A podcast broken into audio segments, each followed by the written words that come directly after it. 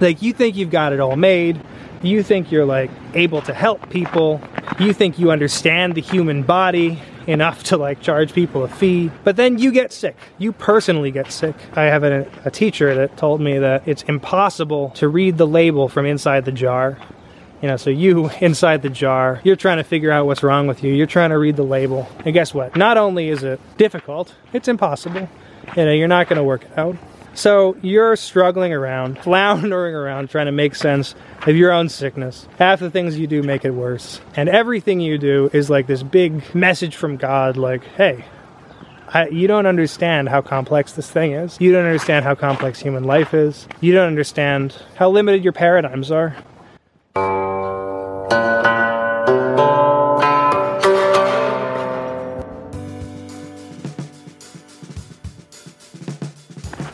Greetings and welcome to Classic of Difficulties Difficult Questions in Medicine, Acupuncture, and Beyond.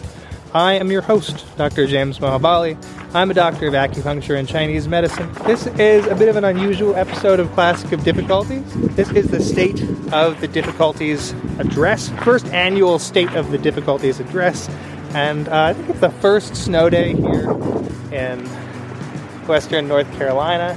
It's beautiful. We got a bunch of snow. Doesn't always snow this much. You know, this is the first time I've had to break out the snow gear. I didn't even know where most of it was, to be honest. Part of the reason why we're doing this different format is because there, has been a lot of thoughts brewing. There's been a lot of changes that I've been thinking about as far as the channel. So basically, when we started the channel, our goal was to go above and beyond the current narratives, current perspectives, current discussions on healthcare. That includes what's been going on in the alternative medical scene. There's been a huge boom in the availability and the interest in alternative medical information that I think it's incredible. I think people have been searching, people are finding information. In my opinion, we're in need of some kind of reconciliation to make sense of all these different viewpoints. And that's part of what classic difficulties was trying to get at. You know, my goal in the beginning was never to be another voice in the mix. Like, obviously, there are certain things that Chinese medicine is a little more inflexible on. You know, there's certain things that I've become a little more inflexible on. Like our last episode where I was speaking was the pharmaceuticals episode, pharmaceuticals and supplements and it raised some really interesting issues, but I think it was a little off brand. I mean, let me know what you think in the comments below. If you think that it was really raising the difficult questions or whether it was just kind of raising an opinion that could ultimately be discarded. You could take it or leave it. Like, oh, that's just his perspective. I never want somebody to listen to the show and say, oh, that's just his perspective. He just thinks that. I want people to be challenged. I want to be challenged. I don't want fully formed opinions as much as, as a clinician, you have some. You know, like I've seen a lot of patients. Seen a lot of patients on pharmaceuticals. I've seen a lot of patients on supplements. I've started to form some opinions, and I would rather be challenged in my opinions. I would rather not know together you know, this is something I was just talking about, talking with Father Hans, Hans Jacobse. I did a partial interview with him, but the battery died. Yeah, I know. Bring extra batteries, right? I might upload sort of a trailer for my trip to Florida. I, I, recently took a trip to Florida to see Father Hans for my own personal spiritual healing, and was planning on vlogging the whole thing.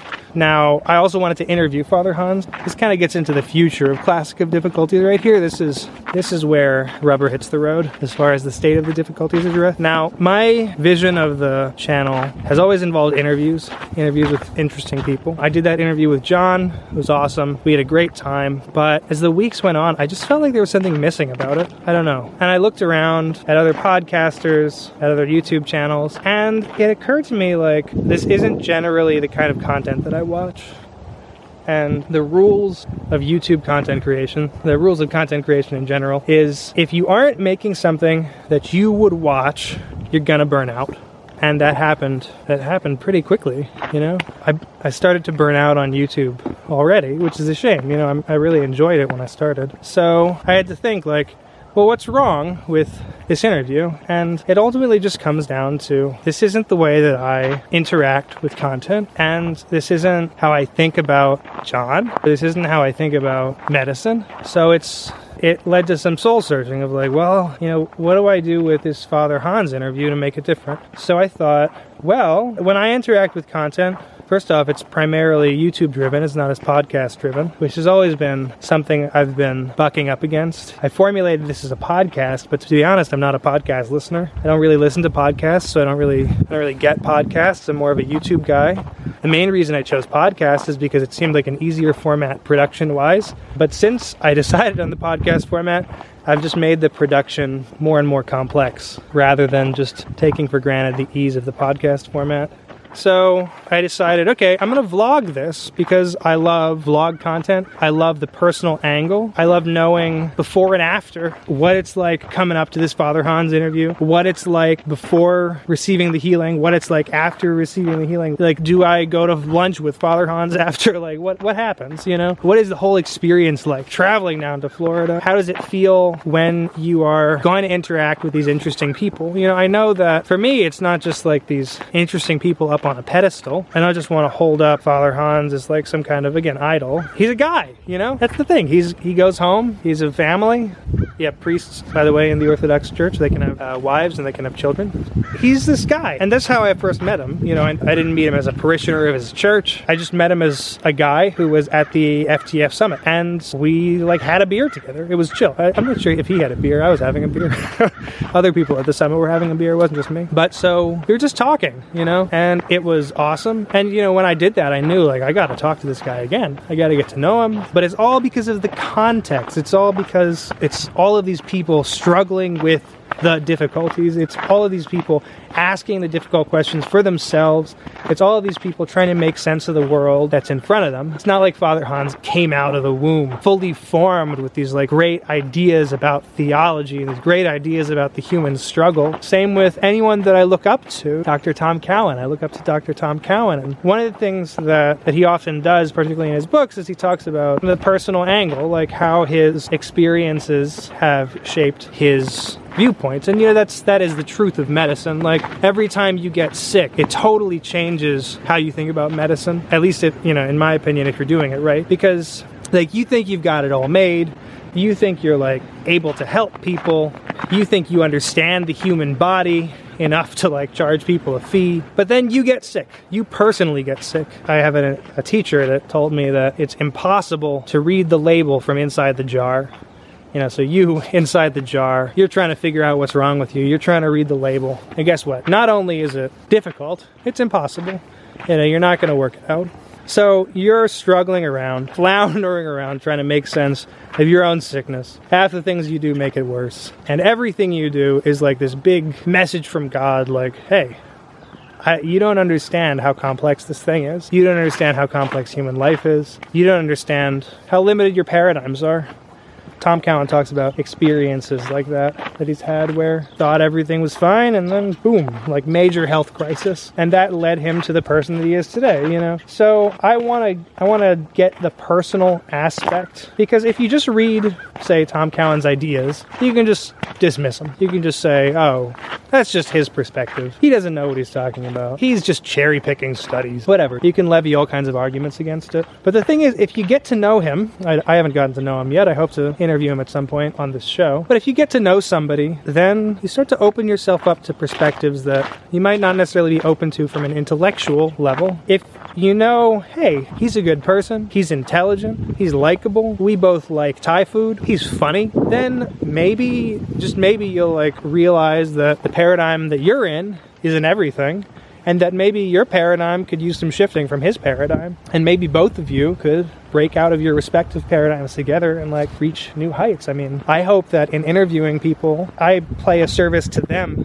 as well that they get to have a deeper relationship with what they do. They get to learn more about who they are what their skills are what you know and what healing's about. Like often in the treatment room all you're doing is asking questions to help people kind of understand what the problem really is. You know you really want to suss out what people believe in and have them express it themselves so that they can have a deeper understanding of themselves and they can make a choice of whether or not they want to be that person or whether they want to be somebody else. Whether the paradigm they're living in works for them, or whether there's something about the paradigm that has started to die, that has started to die off and needs to be amputated. Whether there's something about the paradigm that isn't serving them anymore, that isn't full of life, and they want to breathe life back into their life. They want to they want to be fully alive. So I think that we're looking at vlogging as a major format shift I would just like to take a moment here to thank my incredible patrons. Through the Patreon, we have had people supporting the show. We've had people supporting me and my family. We've had people supporting the production costs, the equipment, all the time that it takes to film, record, edit, write the outlines, all that good stuff. And we are just so grateful. On the Patreon, you can give as little as a $3 donation. Even $3 makes a big difference, but we have some people that have been giving their hard earned dollars so that we could make this content for you guys so that you can watch it. I am grateful to them. I know you guys are grateful to them because the donations that they give allow us to make the content that you get to watch. So please do your part, you know, become a patron. The more patronage we get, the higher the production value, the more time I can take out of my work schedule to be able to make this content. Um, I do I have a family that I need to support. So the more patronage we get, the easier it is to support my family while still doing this project that I'm really, really passionate about and that I know you guys are passionate about as well. So again, thank you to my amazing patrons, um, and please, please do support us on Patreon.com/slash Classic of Difficulties.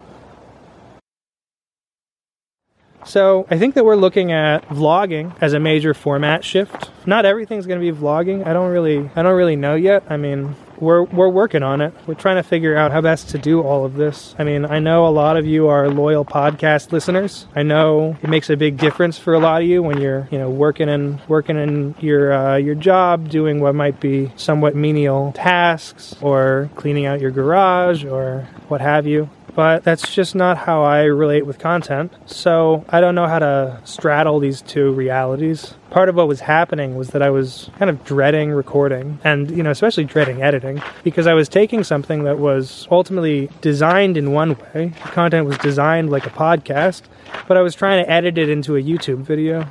The other thing is that I think people can tell. I think that after, gosh, 10 months, I would have expected greater growth. I mean, we're at like 285 now. It's awesome. It's awesome for a first year. I'm so grateful to you guys for listening, for sharing the channel with your friends, with your family. I'm so grateful. But like, we have 285 awesome people that get notifications about whenever I do something, which is super bizarre. I mean, that's a lot of people. So that's great. But I feel like I could have done more. I feel like the numbers are kind of a sign there's something wrong. There's a pretty high click away rate. There's all kinds of YouTube analytics. Like, that's the thing about YouTube as a format is they will tell you so much about your videos. They will tell you so much about when people click in, when people click out, what percentage of people are still watching by like 46 seconds into the video, what percentage of people are clicking on your thumbnails when they're showing your thumbnails in various formats. It's enough data to drive you mad. And it you know it does drive people mad including myself but so when i look at the youtube analytics and i see like a high click away rate and i know that for myself i don't like watching videos that, you know, even if it's a seven, seven minute clip, I'm not a huge fan of watching videos that are clips from podcasts. I like videos that are dedicated content. And from the beginning, the clips from a podcast thing was a known compromise. I said, hey, Joe Rogan's doing it, other people are doing it, and they get plenty of views. People won't mind. But here's the thing like, I minded. I don't like watching Joe Rogan clips because I feel like I'm not part of the discussion. I feel like I don't know what's going on for the first like three minutes. I feel like it, the content doesn't like get to the point fast enough, and that's the format. So this is this is why that statement is true. This is why you've got to make the content that you're proud of. You've got to make the content that you like to watch. Because if you don't, then when when you look at the analytics, you get discouraged and you say, oh, well, it's because the stuff you're making isn't any good. And then you get into negative self talk, and then you get into all of this stuff where it just makes it harder and harder to keep doing what you love doing. You know, I, I love making YouTube, I love connecting with you guys. It's brought so much joy into my life, particularly, we've had many incredible people come long distances to come to the clinic to receive medicine from me, which is, I mean, I can't believe that I could make such an impact in their lives that they would want to drive. You know, I think the record now is like nine hours, maybe. We've got people that came from Ohio, people that came from Indiana, and these are people that I never would have met. They're people that are living in places where I wouldn't ordinarily go. There are people that are running in circles that I wouldn't ordinarily run in. There are people that might not even seek acupuncture if it was available to them regionally. But because of the show, they, they came and they reached out to me and they like we got we got an opportunity to work together and they're all such like beautiful and complex people that it's been just such an honor to to have that happen. And so that's been one of the great joys of the podcast is that knowing that people are being touched by it and that it means something to people. I just had this this interaction with a patient who came from far that heard about me through a friend of his listening to the podcast and then recommending it to him. And I don't know, I mean I don't know what to say about it without violating HIPAA, but people are just so complex and like you could meet these people on the street, you could meet them at the store, you could even meet them at your church, you could even be friends with them for a long time and not know about the depth and complexity of their life. It's that richness and that complexity that I'm just honored to participate in. It's that real human struggle, those big existential questions and it's not like he came to me with philosophical questions. That's the thing. Medicine is philosophy and practice. So it's not like he came to me asking about, uh, you know, what's the nature of medicine? What's the nature of health? It's that he came to me with challenges in his life, with really deep challenges, you know, both past, present, and most likely future. It's out of these challenges that truth emerges. It's out of these challenges that beauty emerges. And it's it's through this mutual participation in these challenges that it's not just like a one-way street. Like it's not like he's just gaining from it. Like I'm gaining so much from it too. So it's been a real pleasure to have these deep interactions with you know, with you viewers, with you listeners, with with these people that there's no way I would have ever met, not without reaching out and doing something crazy like starting a YouTube channel when your baby is a newborn. She's not a newborn anymore. So, future directions, the content is going to change. I know, I know for a fact vlogging is going to be part of it. I'm not going to be a daily vlogger. Let's not be crazy. I don't even know what part vlogging is going to play, but I know that it's an important piece. I know that interviews are still going to be part of it. I know that I've got so many good discussions I want to have one on one, just me and you, listener. So I don't know what the future holds. The channel's not going away. That's for sure. So what I want you guys to do is I want you to let me know in the comments below what you think about all this, what you think about where the channel has been, like which your favorite episodes were, and just let me know what you think about our future directions. If we did less kind of long form podcast and more short form content, would you stop watching? So I want to I want to know how to connect with you guys. That's it's always every YouTuber's dream is connecting with people from different places, connecting with people that they wouldn't have interacted with. That's where the meaning really comes in. Like I love making content and all, but I don't want to create content in a vacuum. Let me know how to connect with you. Let me know what brings you meaning. You know, the goal of Classic of Difficulties is to deepen our relationship with the questions that we face. The goal of Classic of Difficulties is to develop a deeper understanding of ourselves, in addition to the medicine that we partake in, a deeper understanding of sickness and health, to understand how to think about suffering, you know, because suffering is a part of life, and I just want to find some meaning with you guys. So let me know.